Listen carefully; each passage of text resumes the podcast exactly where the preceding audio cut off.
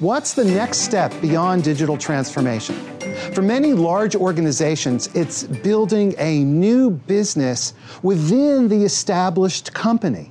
We're speaking with Ari Libarikian, who is a senior partner with McKinsey and Company. Hey, Ari, how are you? Good, Michael. How are you? Um, excellent. So, we're talking about digital business.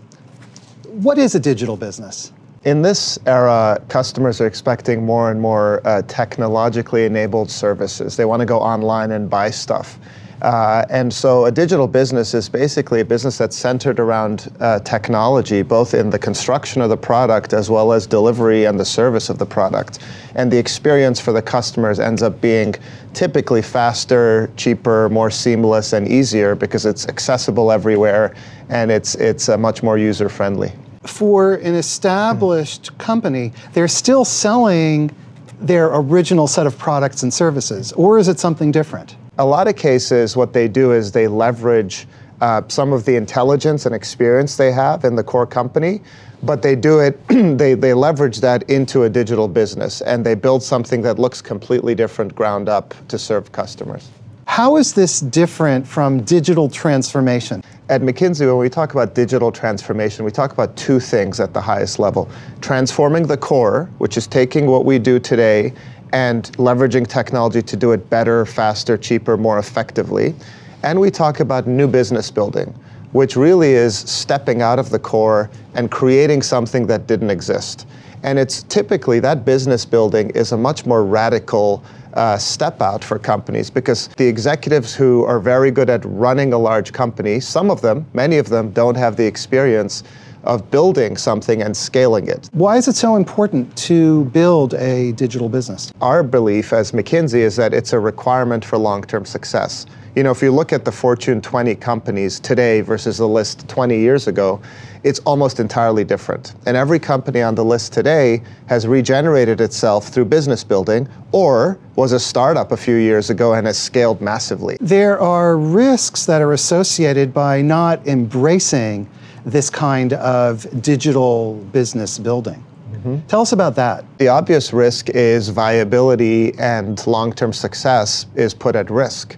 A lot of industries are being disrupted by startups, by um, venture capital and private, private equity backed companies. And so the risk is if incumbents today don't think about business building and reinventing themselves that way, they could be out of business or at a minimum not as successful as they are today, you know, just in a few years. All right, let's talk about the strategy of building a business. How does a company begin? It is a tough process, and primarily because most companies don't have the capability or the muscle to do this. The first step is always grounding uh, this new business idea in what is the value. Imagining into the future what might be best for the customer and defining the market opportunity that way. And also answering the question, why us? We always say at McKinsey, as an incumbent, it's important to figure out what is your unfair advantage to building this business? And once you have that view of the strategy, then you move into what we call an MVP or minimum viable product stage, where you don't go ahead and build this big thing on day one, but you build a small version of it, you build a first version of it. It take, typically takes two, three, four months, and you start to test it with customers, and you start to get real time feedback from customers to complement your strate- strategic analysis. And then it's all about scaling.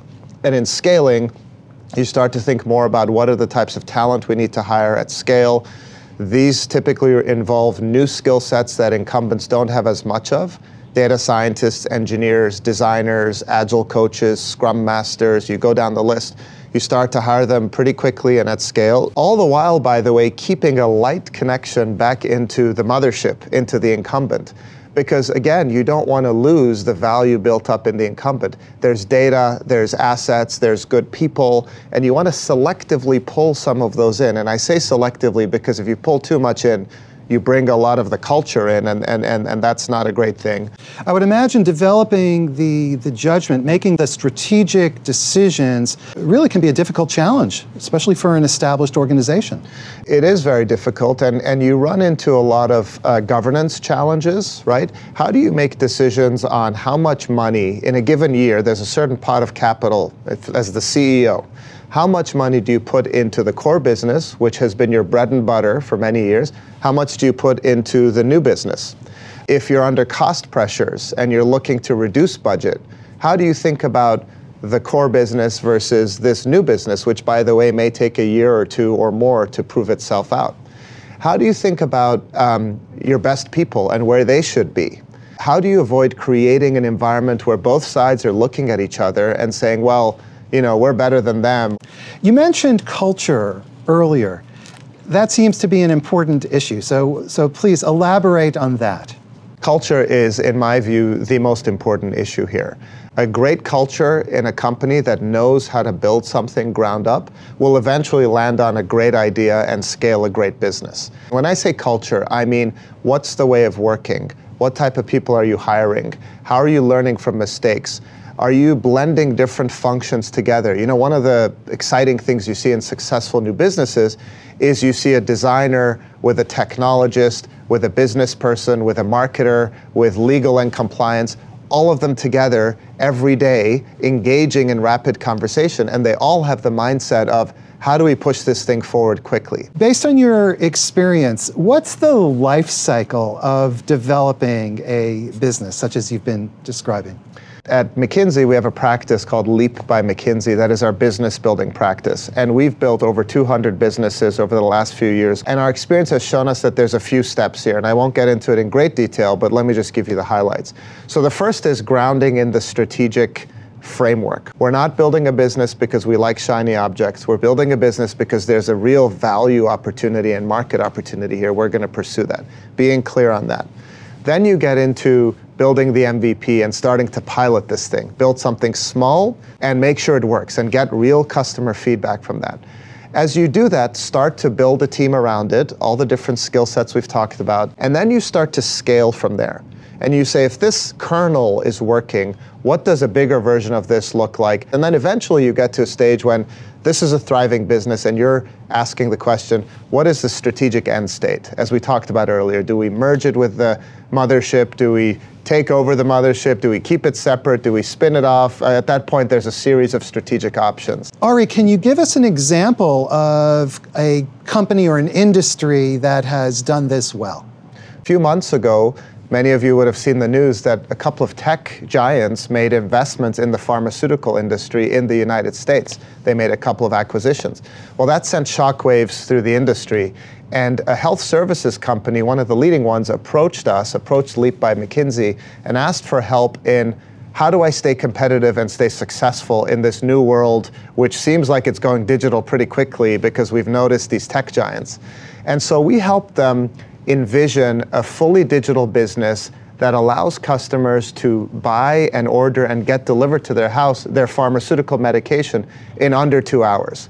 Over the course of nine months, we helped them imagine this business, frame up the opportunity, size it, define the customer journeys that matter, then build a tech architecture, do an MVP, show that it works, and scale from there.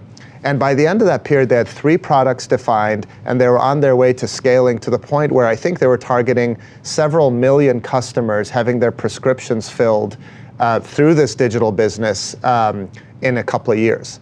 Ari, as we finish up, what advice do you have to business leaders and incumbents who are listening to this and saying, yes, we need to look at this? What advice do you have? How do they start? First thing I would say is you're exactly right. Uh, as I said earlier, this is a requirement, it's not a luxury anymore. So uh, definitely look at it. Uh, in terms of advice, I would say the first is ground in business ideas. Running towards a business build for the sake of a business build is not a smart thing to do. Running towards a business build because there's a customer and market opportunity that you understand and you have numbers around and projections around and you've engaged the team on is a great way to get started. The second piece of advice is understand that there's a capability built. There's something you need to learn how to do or hire into the company that may not exist today. And that's hard work.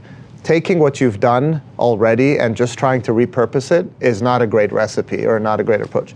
And the third thing I would say is how you measure and evaluate this thing is really important. Measuring it on P&L too soon is a high risk approach. And so thinking about and leveraging some of the new talent you have to figure out how do you think about success in month three, month six, month nine, month 12, different from year three or year six? And having a clear view of the leeway you're going to give the new business build, and having a clear view for what success really looks like after a year or what have you, is really important. And I would say go into all of that eyes wide open to give this thing the best chance of success and scaling. Ari Libarikian, Senior Partner at McKinsey & Company. Thank you so much. Thank you, Michael.